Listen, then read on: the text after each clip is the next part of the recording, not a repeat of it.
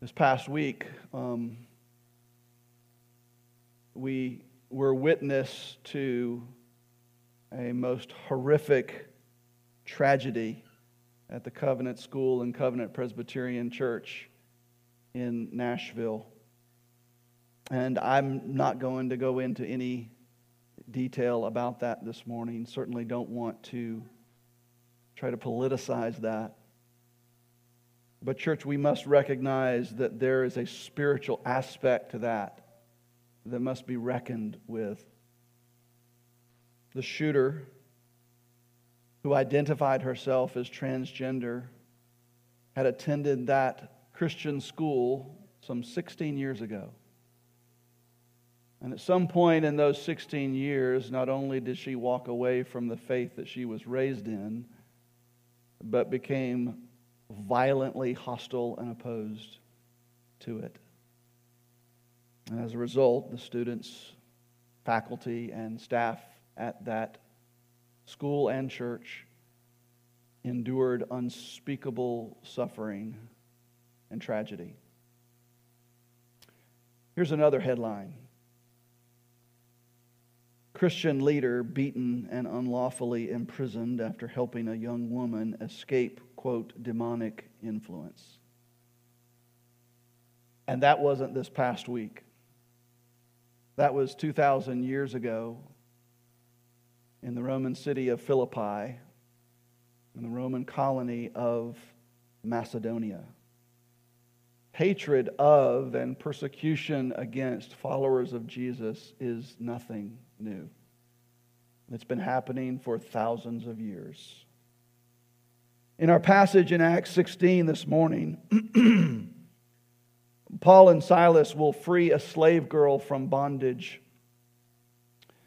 And as a result of that, they are beaten with rods and thrown in a jail cell with their feet in shackles.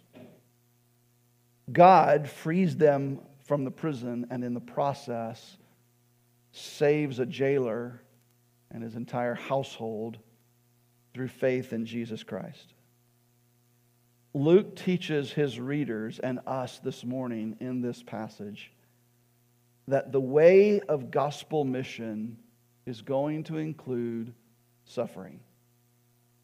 And he also reminds us that the gospel means freedom from bondage, all sorts of bondage, and that the only way of salvation is not by trying to fix that, but by believing in Jesus Christ as Lord, by grace through faith in Jesus. So let's read Acts sixteen. We will begin in verse sixteen and read through the end of the chapter. As we were as we were going to the place of prayer, we were met by a slave girl who had a spirit of divination and brought her owners much gain by fortune-telling. She followed Paul and us, crying out, "These men are servants of the Most High God, who proclaim to you the way of salvation." And this she kept doing for many days. Paul, having become greatly annoyed, turned and said to the spirit, "I command you in the name of Jesus Christ to come out of her." And it came out of her that very hour. But when her owners saw that their hope of gain was gone, they seized Paul and Silas and dragged them into the marketplace before the rulers. And when they had brought them to the magistrates, they said, "These men are Jews, and they are disturbing, they are disturbing our city. They advocate customs that are not lawful for us as Roman citizens to accept or practice."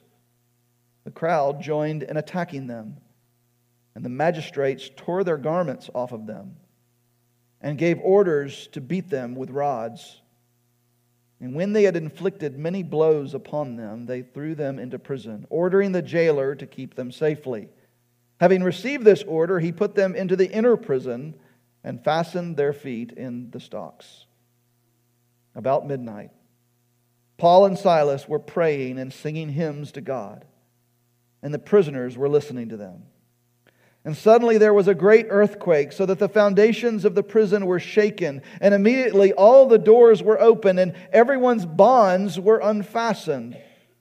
When the jailer woke and saw that the prison doors were open, he drew his sword and was about to kill himself, supposing that the prisoners had escaped.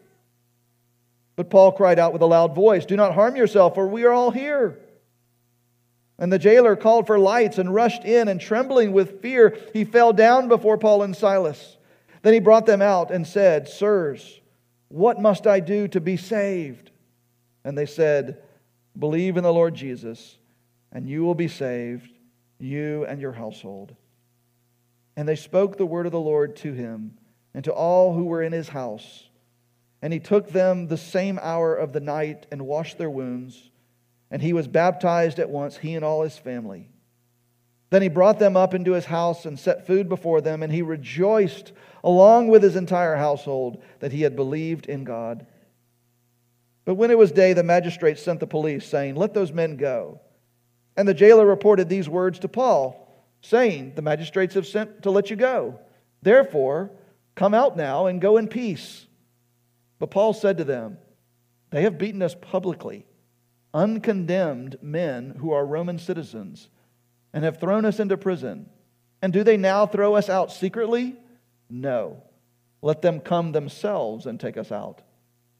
The police reported these words to the magistrates, and they were afraid when they heard that they were Roman citizens. So they came and apologized to them. And they took them out and asked them to leave the city. So they went out of the prison and visited Lydia, and when they had seen the brothers, they encouraged them and departed. Let's pray. Father, thank you so much for your word. We ask now that you would attend to the reading of your word by your Holy Spirit, to give us not just an understanding of what it means, but so, Father, we might be formed by its truths, so that you might be glorified in and through our lives. Do a work among us through the proclamation of your word, we ask in Jesus' name. Amen. So the narrative of this story is pretty straightforward. First, Paul casts a demon out of the slave girl. They go to the place of prayer, which was presumably the same riverside at which Lydia had been converted in the passage prior to this. And there they find a slave girl who, quote, had a spirit of divination. In the Greek, it's literally, she had a spirit python. It's the Pneuma Pythona. Pythona was a dragon in Greek mythology that was in charge of guarding the Oracle of Delphi. And so someone who had the Pneuma Pythona, who was possessed by that spirit python, was said to have the same fortune-telling ability as the Oracle of Delphi claimed to have. So this is very pagan, very demonic, and she's possessed by this demon spirit. And she kept crying out through this demon in her, inside of her, "These men are servants of the Most High God, and they proclaim to you the way of salvation," which is great. She's preaching the gospel for them. That's, that's very true, right? So why is it then that Paul gets greatly annoyed at her? Well, it's because through the spirit, the demon inside of her, she is trying to connect the, the spirit python in her, the demon in her, with the gospel of Jesus Christ, as if they are one and the same, as if they are on the same team. And Paul would have none of it. And so Paul cast the demon out. But Paul and Silas, as a result of this, are beaten and thrown in prison. As we noted, the slave girl is the victim of a double bondage here. Not only is she in bondage to the demon inside of her, but she's also in bondage to the slave owners who literally own her as a slave. And through this spirit python that possessed her, she was able to tell the future, which meant great fortune for her owners. And so when that spirit python is driven out, that means that their source of income is now gone. And so they're quite upset with Paul and Silas as a result of this, and they have them beaten and thrown in prison. But as we've seen already in the book of Acts, prison doors are not going to stop gospel mission. And so God sends a mighty earthquake. It shakes the foundation of the prison. The doors of the prison are open, and even incredibly, the shackles binding their feet are unlocked and loosened. And so when the jailer awakes, he finds the doors open, he finds the, the stocks without feet in them, and he assumes that they're gone, and so he draws his sword to take his own life out of shame and fear, because he's charged with guarding those who are in prison. But when he sees that the prisoners are still there, he falls down at the feet of Paul and Silas, and he asks them, "What must I do to be saved?" And he comes to faith in Jesus Christ. The jailer is saved and baptized. He and his whole household, his whole household hears the word of God preached to them from Paul and Silas. They hear the gospel, respond to the gospel, are baptized into Jesus Christ. He goes from suicidal fear to overwhelmed by grace. And then Paul and Silas are released from prison. So that's the narrative of this story. It's powerful, it's amazing, it's astounding. But what is it that we learn from this passage? What is it that we're to take away from this passage? I want to spend the rest of our time this morning looking at three gospel lessons that we can pull from this story in Acts chapter sixteen, and talk about how we can apply those lessons to our lives today. The first lesson is an implication of the gospel. The second lesson is about the way of gospel mission. And the third lesson is about the means of salvation itself, or, as we might put it, the good news of the gospel. So the first lesson is that is an implication of the gospel. And it's an implication that is a theme all throughout this passage, and that is that the gospel means freedom from bondage. The gospel means freedom from bondage. Doctor Luke seems to be trying to drive this point home to his readers in this passage. And it actually began with the passage that we looked at last week with Lydia. Lydia was in bondage as well. She was in bondage to her great wealth. And she was in bondage perhaps also to her works-based religion, her performance-based religion, as she sought to perform and do the and obey the, the law of Moses as a good proselyte ought to. But the Lord opens her heart to the truth, we're told. And that truth sets her free from that bondage. And in this, in this morning's text, we see three additional pictures of bondage. The slave girl, for one, we've already mentioned, she was in double bondage, both to the demon and to her slave owners. And God miraculously intervenes and frees her from that bondage by driving the demon out of her. Furthermore, at a, a very critical moment of crisis in his life, the Philippian jailer finds himself in bondage to shame and bondage to fear. And the Lord delivers him from that bondage by grace through faith in Jesus. And even Paul and Silas here are obviously in a literal bondage.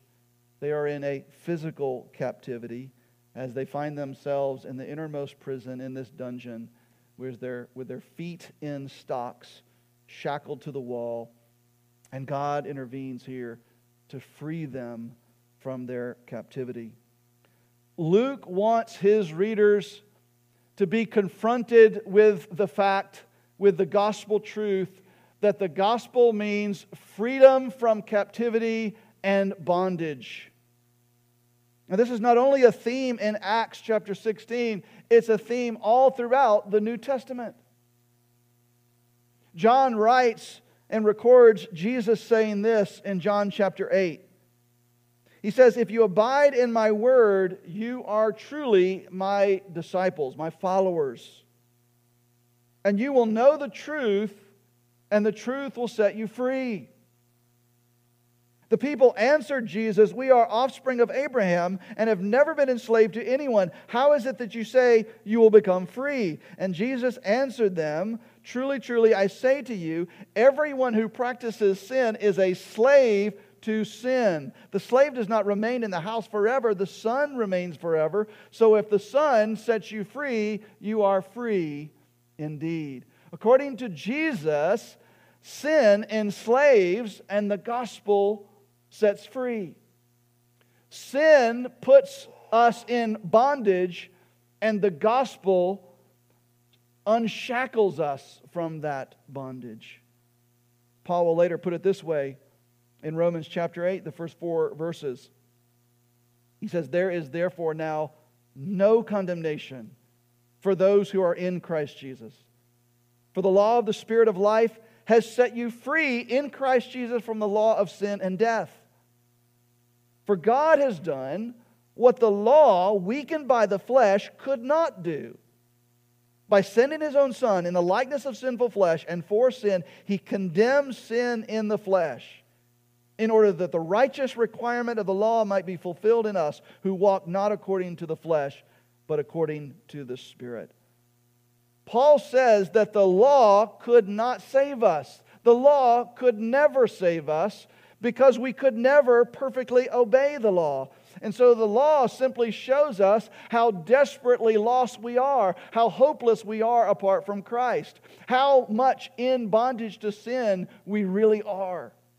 But Jesus did perfectly obey the law, and therefore He met its righteous requirement. So that those who are in Christ, meaning those who have united to Christ by faith in Him and what, what He accomplished with His life, what He accomplished with His death, and in His victorious resurrection, those who unite to Christ by faith, for them there is therefore now no condemnation. Why? Because the law of grace has set you free in Christ Jesus from the law of sin and death. And as Jesus said in John eight, if the Son has set you free, then you are free indeed. This is why Paul will be so astounded when he discovers that many in the churches in Galatia who have come to faith in Christ are so quickly walking away from that and seeking to put back on a yoke of slavery to the law. He will say to them in Galatians five one, "For freedom Christ has set you free. Christ has set you free from the law of sin and death. Stand firm, therefore, and do not submit again to a yoke of slavery." In other words, the law of grace has set you free in Christ Jesus from the law of sin and death. Why then would you go back and put that yoke of slavery back on you again? It's as silly as a prisoner being set free and then voluntarily walking back into the jail cell. We would warn them, no, don't go back in there. You've been set free. Don't try to earn that which you've already been given by grace. See, sin puts us in bondage, whether it's a sin of omission or a sin of commission. Sin shackles us to keep on sinning. Apart from Christ, we find ourselves in bondage and captivity to sin and death. And we have no hope of escaping from that bondage. We're bound to our sin nature. We're doomed to experience the full weight of the consequences of our sin. And there is no key to that prison door. There's absolutely no chance for escape or pardon. That sentence against sin must be fulfilled, or else the justice of God has no meaning. But Jesus came to set prisoners free. Jesus came to open prisoner doors. Jesus came to unloosen the shackles of captivity to sin and death. In Luke's gospel, I love this, in the fourth chapter, Jesus has begun his His earthly ministry. He's been baptized by John. He's been, he's been tempted by Satan in the wilderness. And then He makes this little side trip back to Nazareth, His hometown. And the same Luke that writes the book of Acts records of Jesus saying this in Luke fourteen, beginning at verse sixteen. He came to Nazareth, where He had been brought up. And as was his custom, he went to the synagogue on the Sabbath, and he stood up to read. And so get the setting. It's in the synagogue. The people are reading from the law and the prophets. Jesus takes his turn to stand up and, and read. And so, verse seventeen, the scroll of the prophet Isaiah is given to him. And so he unrolled it, and he found the place where it was written. He reads from Isaiah chapter sixty-one. And he says this, "The Spirit of the Lord is upon me, because he has anointed me to proclaim good news to the poor. He has sent me to proclaim liberty to the captives and recovery to, of sight to the blind, and to set at liberty those who are oppressed, to proclaim the year of the Lord's favor." A direct quote from Isaiah sixty-one, a messianic um, prophecy in Isaiah sixty-one. And then look at what happens, verse twenty. He rolled up the scroll and gave it back to the attendant, and he sat down. And the eyes of all in the synagogue were fixed on him. And he began to say, "Today this scripture has been fulfilled in your hearing." He says, "I'm this guy. This is who I am. And I have come to set the captives free. I have come to proclaim liberty to those who are oppressed and in bondage." This is what Jesus came to do. Now, this doesn't mean that Jesus will secure the literal physical release of every Christian that is in jail. Even Paul himself will not be freed from prison in Rome. He will go straight from the cell eventually to the execu- executioner's chopping block. Neither does it mean that every slave will be emancipated. It's worth noting here that while the slave girl is freed from the bondage to this demon, her outward circumstances don't change. She's still a slave girl. She's still owned by others. So don't misunderstand this implication of the gospel. This doesn't mean that every door of every literal prison will be opened and will be shaken and opened by God. So don't take what happens here to, to Paul and Silas as prescriptive for every literal circumstance in our lives. Instead, understand this as a theme of the gospel, an implication of the gospel, that the gospel means freedom from bondage. And so, friend, I just want to ask you, do you find yourself in bondage this morning? Is there a sin that you are shackled to, that you are enslaved by? If there is a sin in your life that you feel hopeless to overcome, and you are in Christ, you've united with Christ through faith in His Son, Jesus Christ, then remember and hold firmly to the truth of Romans eight, one and two that we just read. "There is therefore now no condemnation for those who are in Christ. For the law of the Spirit of life has set you free in Christ Jesus from the law of sin and death." You are no longer shackled. You are no longer in captivity. He's set you free. Prior to faith in Christ, prior to regeneration, prior to Him giving you new life in Jesus, you were shackled to sin. You were held in bondage to sin and death. But now, friend, brother, sister, you have been set free. You're not in captivity anymore. So don't voluntarily go back into the cell door and lock yourself up again. You've been set free. Are you enslaved to sin? Are you shackled this morning to maybe a performance mentality, thinking that you've got to perform in order for God to accept you? Listen, you can never do enough good for God to accept you on the basis of that good, because there's sin in you that must be dealt with and must be paid for, and your good works will never be enough for that. If you're trying to come to Christ by works, your works will never be enough. If you're trying, if you've come to Christ through faith in His life, death, and resurrection, then His blood is enough. It is enough by itself. A performance mentality, whether it's to try to earn the favor of man or to try to earn the favor of God is a prison. It's a prison. Trying to please man is a hopeless endeavor. Believe me, I've tried. It's a it's like a moving target, because what pleases one person doesn't please the other person, and what pleases this person today won't please them tomorrow. It's a moving target. It's incredibly debilitating and frustrating. It's a prison. Likewise, trying to please God apart from Christ is a prison. It's not a moving target like trying to please man is, because the only way we can please God is to live perfectly according to the law of His Word. And that never changes. So it's not a moving target, but it is impossible. No man can please God by his works, because we are, as, as Paul says in Ephesians two, by our very nature objects of God's wrath because of our sin and rebellion against Him. So trying to please God by our works is a prison as well.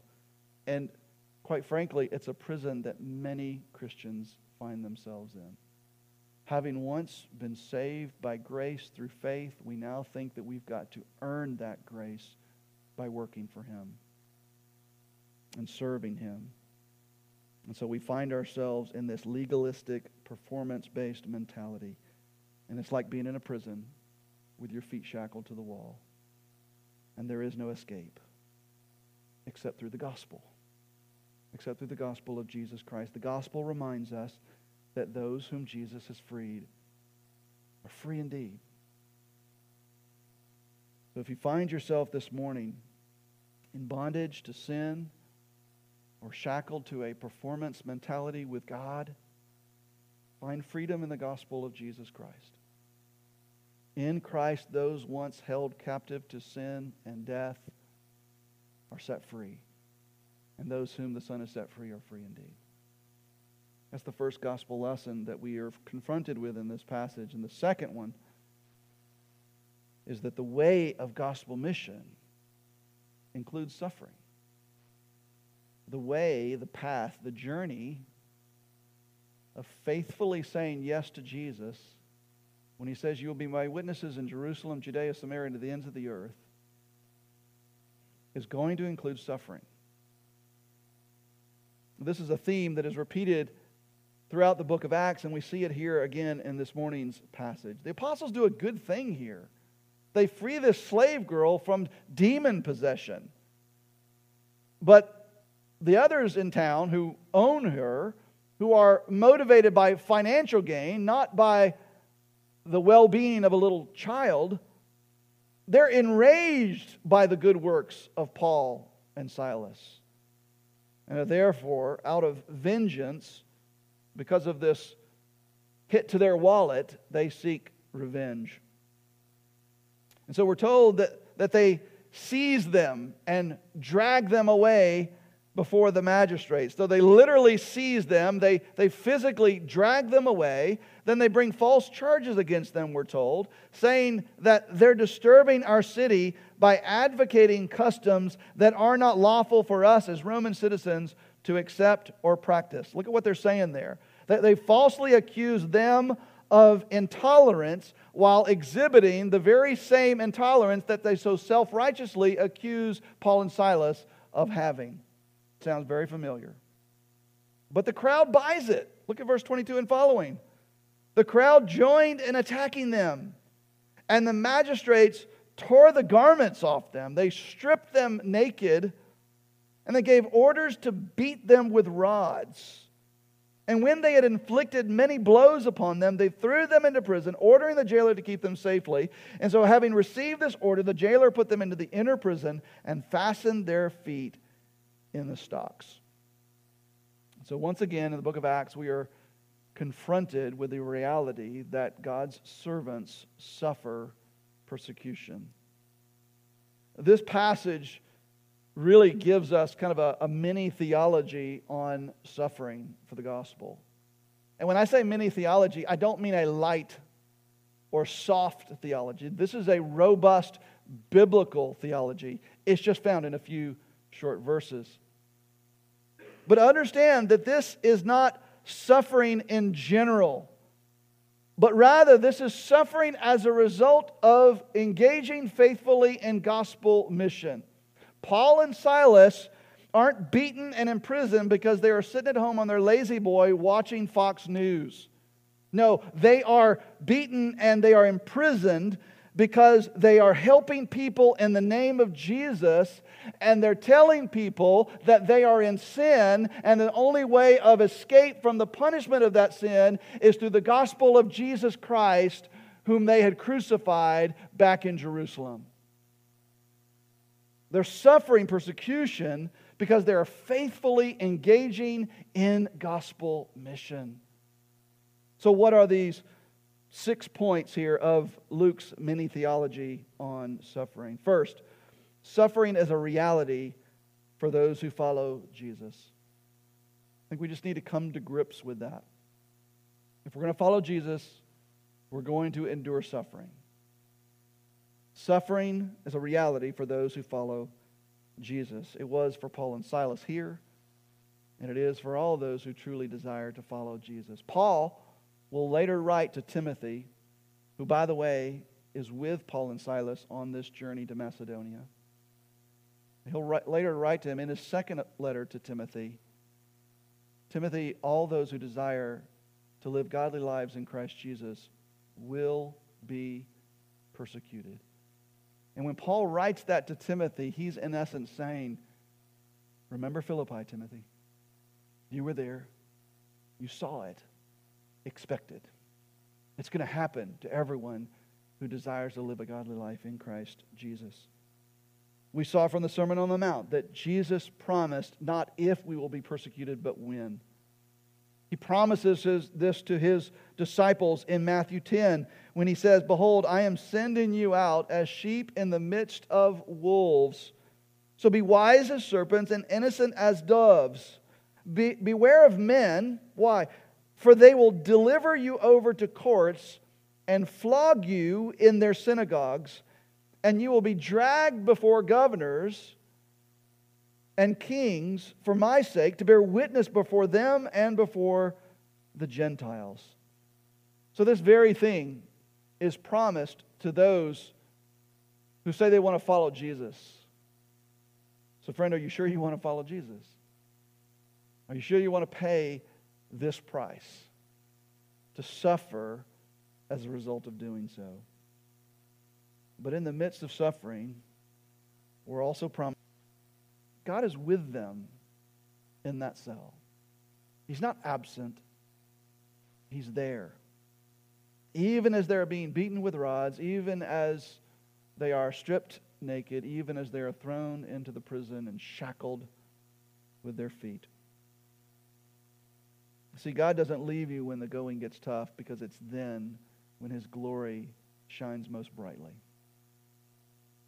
So friend, if you're suffering as a result of gospel mission, if you're enduring suffering as a result of following Jesus, and I say this both to you and to our brothers and sisters who are serving on behalf of us all throughout the world, if you're suffering because of following Jesus, know that God has not left you. He's with you in the midst of that suffering. And because He's with you, we can worship Him there in the midst of the suffering. Church, I am astounded by verse twenty-five. Absolutely astounded.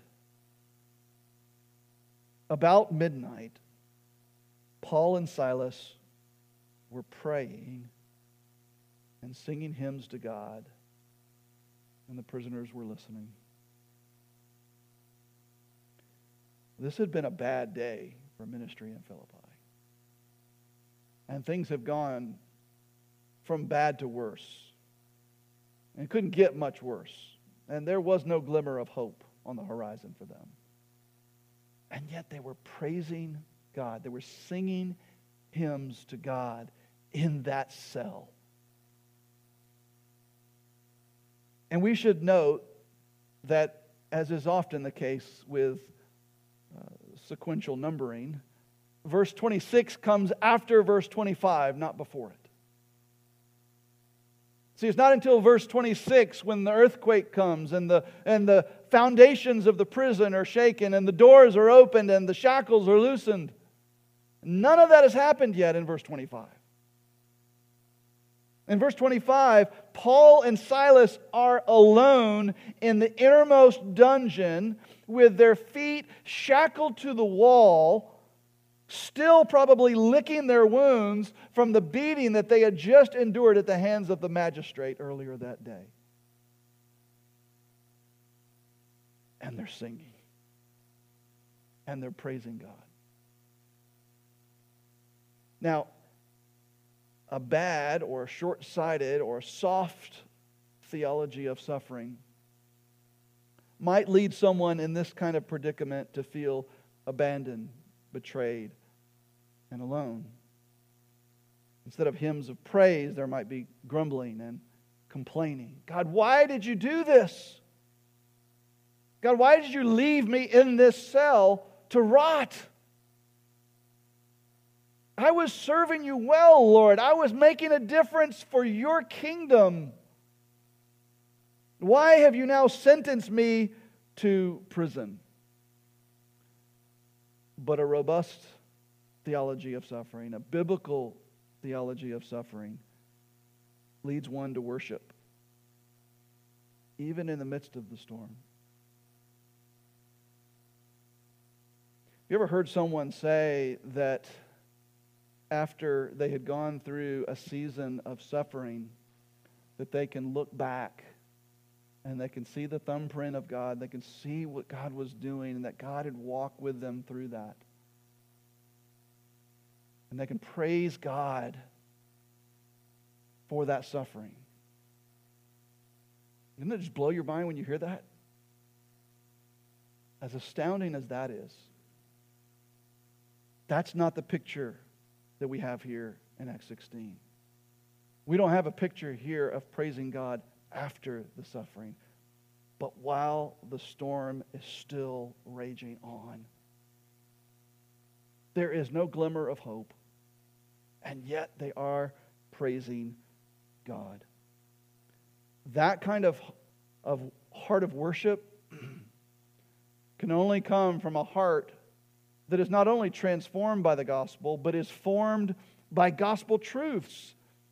That God is with us in the midst of suffering, and that He has a purpose for it. And that's the next part of, of Luke's mini theology on suffering. That God has a purpose for it. God uses suffering to accomplish His purposes. You see, not only did Paul and Barnabas not know that the doors of the prison were about to be opened, but they had no way of knowing that God would use this as a means of saving the jailer as an, and his entire household. And so we go back to Romans eight, this time a little bit before what we read earlier, verses twenty-eight and twenty-nine. And we know, meaning we're convinced, and we hold firmly to this truth, that for those who love God, all things work together for good, for those who are called according to His purpose.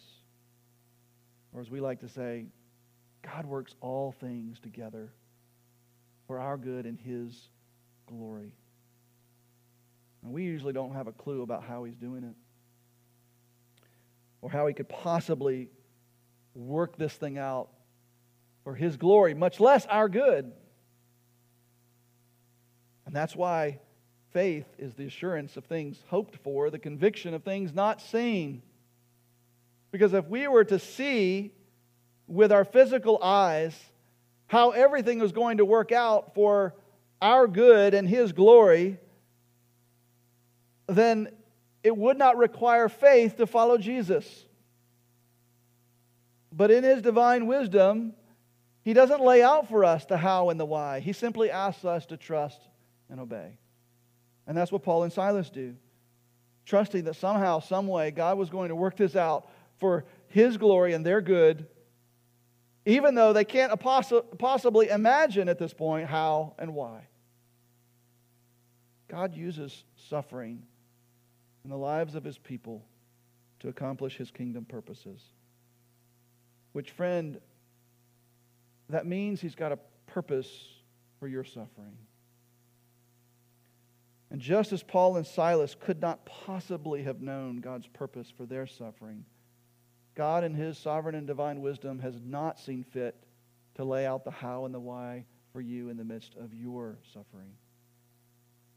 But you can know that he's got a reason. You can know that he's got a purpose, and it's for our good and his glory, even if we struggle to believe that.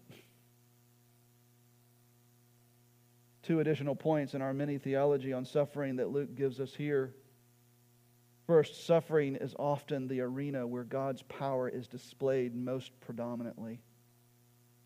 Suffering is often the, the arena where we see God's power show up in magnificent ways. Think about this. If God had not seen fit to have his servants, Paul and Silas, in this Philippian jail, then we would not have this amazing story of this miraculous and supernatural prison break. And friend, if it were not for the bondage of our own sin and captivity to death, we would not have the miraculous and supernatural story of a Redeemer who left a perfect heaven to come and live perfectly for us, perfectly obey the Father, and then go to the cross and die in our place and rise three day, days later, proving that his sacrifice was accepted for our sins. We wouldn't have that if we had not been in captivity to sin in the first place. Suffering is often the arena where God's power is displayed most predominantly. And then lastly, deliverance from captivity gives us greater confidence in God's providential care of us. What happens to Paul and Silas after they're released? Well, Paul realizes that the magistrates have in fact broken the law by having Roman citizens punished without a trial. And so on the heels of God miraculously and supernaturally breaking them out of prison, they now have the confidence in God to demand that the magistrates come back to them personally and apologize to them. It's astounding, really, when you think of it, what they demand here. Listen, when God walks with us through a season of suffering, it gives us a much greater confidence that he will walk through with us through every and any season of life. And this can only lead to an increase in our faithfulness to his mission. So, Christian brother, sister, the way of gospel mission that we've been called to includes suffering. So don't be surprised when it arrives. And remember that God is with you in the midst of it, and therefore you can praise him in the midst of it. And you can be reminded that he's got a reason for it, a redemptive, holy reason that was set before the foundation of the world. And so trust him. Trust him in the midst of that storm. Our third and final gospel lesson from this passage, and we'll close with this lesson this morning, is that the means of salvation, we're told here, is to believe in the Lord Jesus Christ. That is the means of salvation. As a result of what happens with this earthquake, and the prison doors being opened, and the shackles being loosened, the jailer, as a result of what occurs, recognizes his need to be saved. But listen to how Luke puts it in verse twenty-seven and following. When the jailer woke, which means that he slept through the earthquake, right? So he woke up now. He, he, he woke up. It wasn't the earthquake that made him fearful. When the jailer woke and saw that the prison doors were open, he drew his sword and was about to kill himself, supposing that the prisoners had escaped. It was customary in that day, in the case of an escaped prisoner, for the jailer to now be culpable for the punishment that that prisoner was going to be paying.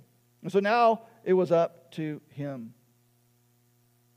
But Paul cried out with a loud voice, "Do not harm yourself, or we're all here." The jailer called for lights and rushed in, and trembling with fear, he fell down before Paul and Silas. Here's the question.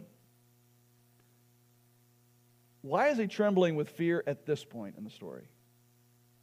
Why is he trembling with fear here? It wasn't for fear of the earthquake. He slept through that.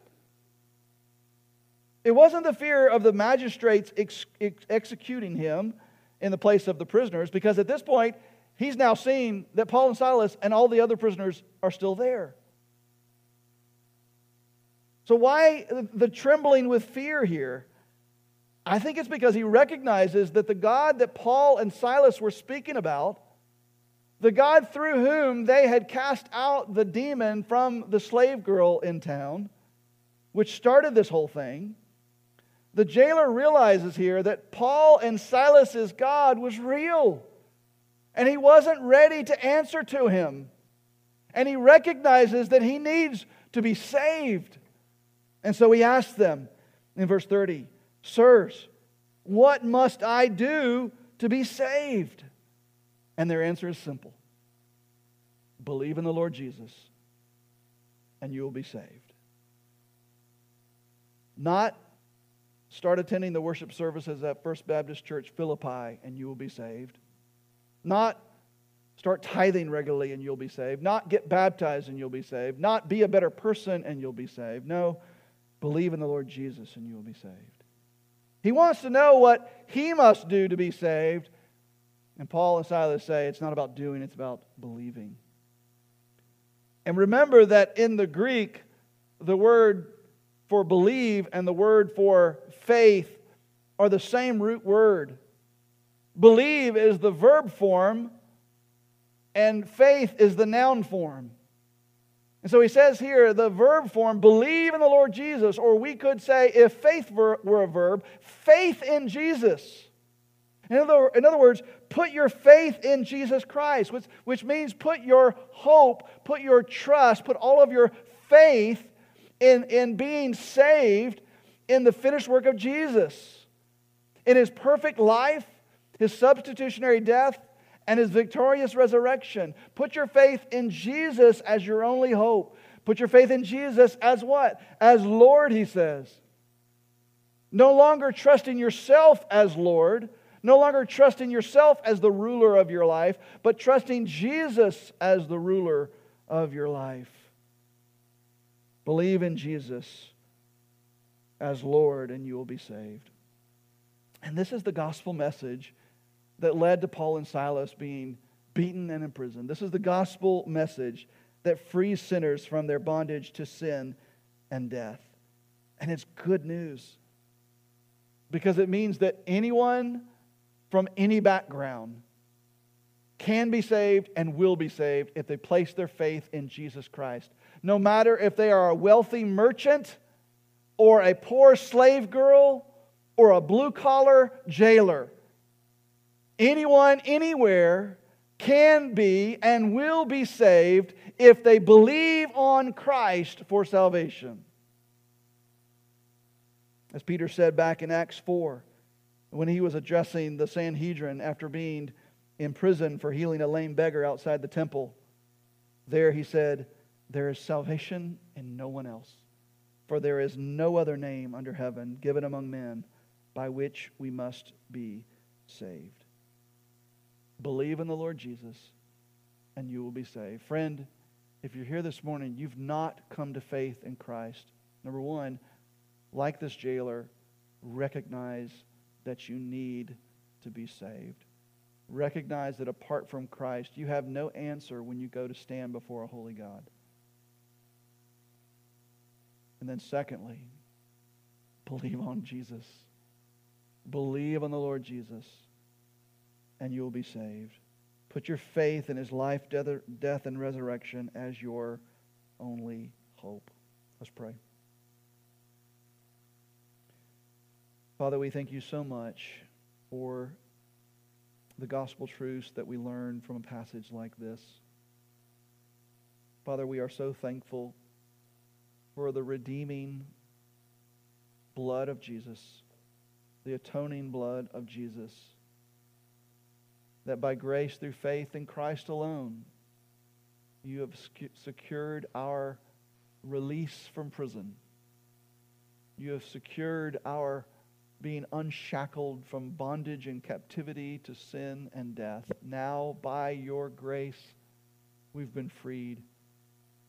Now we are no longer held in captivity.